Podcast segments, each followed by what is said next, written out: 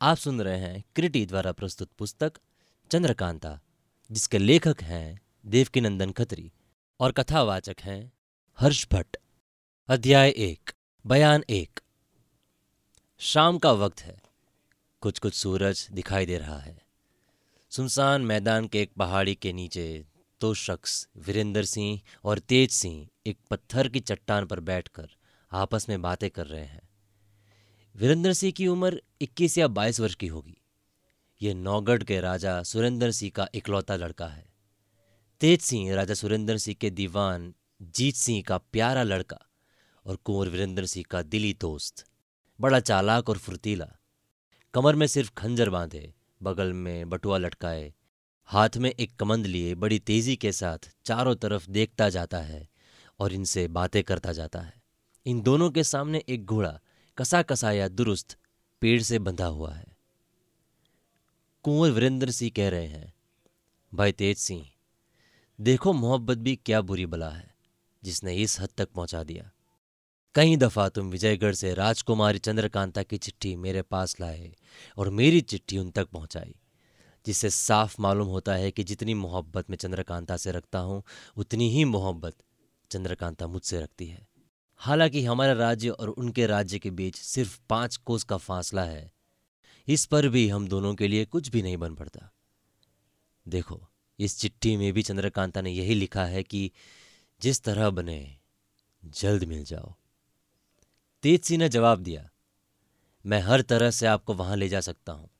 मगर एक तो आजकल चंद्रकांता के पिता महाराज जयसिंह ने महल के चारों तरफ़ सख्त पहरा डाल रखा है। दूसरे उनके मंत्री का लड़का क्रूर सिंह उस पर आशिक हो रहा है। ऊपर से उनके अपने दोनों अय्यारों को जिनका नाम नजीम अली और अहमद खां है, इस बात की ताकीब करा दी है कि बराबर वो लोग महल की निगरानी किया करें, क्योंकि आपकी मोहब्बत का हाल क्रूर सिंह और अपने अयारों को बखूबी मालूम हो गया है। चाहे चंद्रकांता क्रूर सिंह से बहुत ही नफरत करती है, और राजा भी अपनी लड़की अपने मंत्री के लड़के को नहीं दे सकता फिर भी उसे उम्मीद बंधी हुई है और आपकी लगावट बहुत बुरी मालूम होती है। अपने बाप के ज़रिए उसने महाराज जयसी के कानों तक आपकी लगावट का हाल पहुँचा दिया है और इसी सबब से पहरे की सख्त ताकीब हो गई है। आपको ले चलना अभी मुझे पसंद नहीं, जब तक कि मैं वहाँ जाकर फसादियों को गिरफ़्तार ना कर लूँ। इस वक्त मैं फिर विजयगढ़ जाकर चंद्रकांता को चपला से मुलाकात कराता हूँ।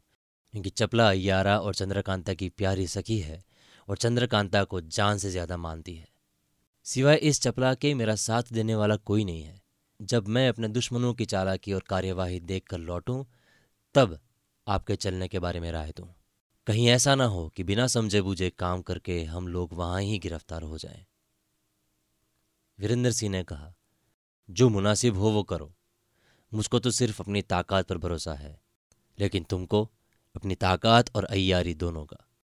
तेज सिंह ने जवाब दिया, मुझे ये भी पता लगा है कि हाल में ही क्रूर सिंह के दोनों अयार नजीम और अहमद यहाँ आकर पुनः हमारे महाराज के दर्शन कर गए हैं।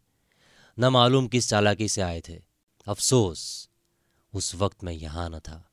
वीरेंद्र सिंह ने जवाब दिया, मुश्किल तो ये है कि तुम क्रूर सिंह के दोनों अय्यारों को फंसाना चाहते हो और वो लोग तुम्हारे गिरफ्तारी की फ़िक्र में हैं। परमेश्वर कुशल करे। खैर, अब तुम जाओ और जिस तरह बने चंद्रकांता से मेरी मुलाकात का बंदोबस्त करो। तेज सिंह फ़ौरन उठ खड़े हुए और वीरेंद्र सिंह को वहीं छोड़ पैदल विजयगढ़ की तरफ़ रवाना हुए।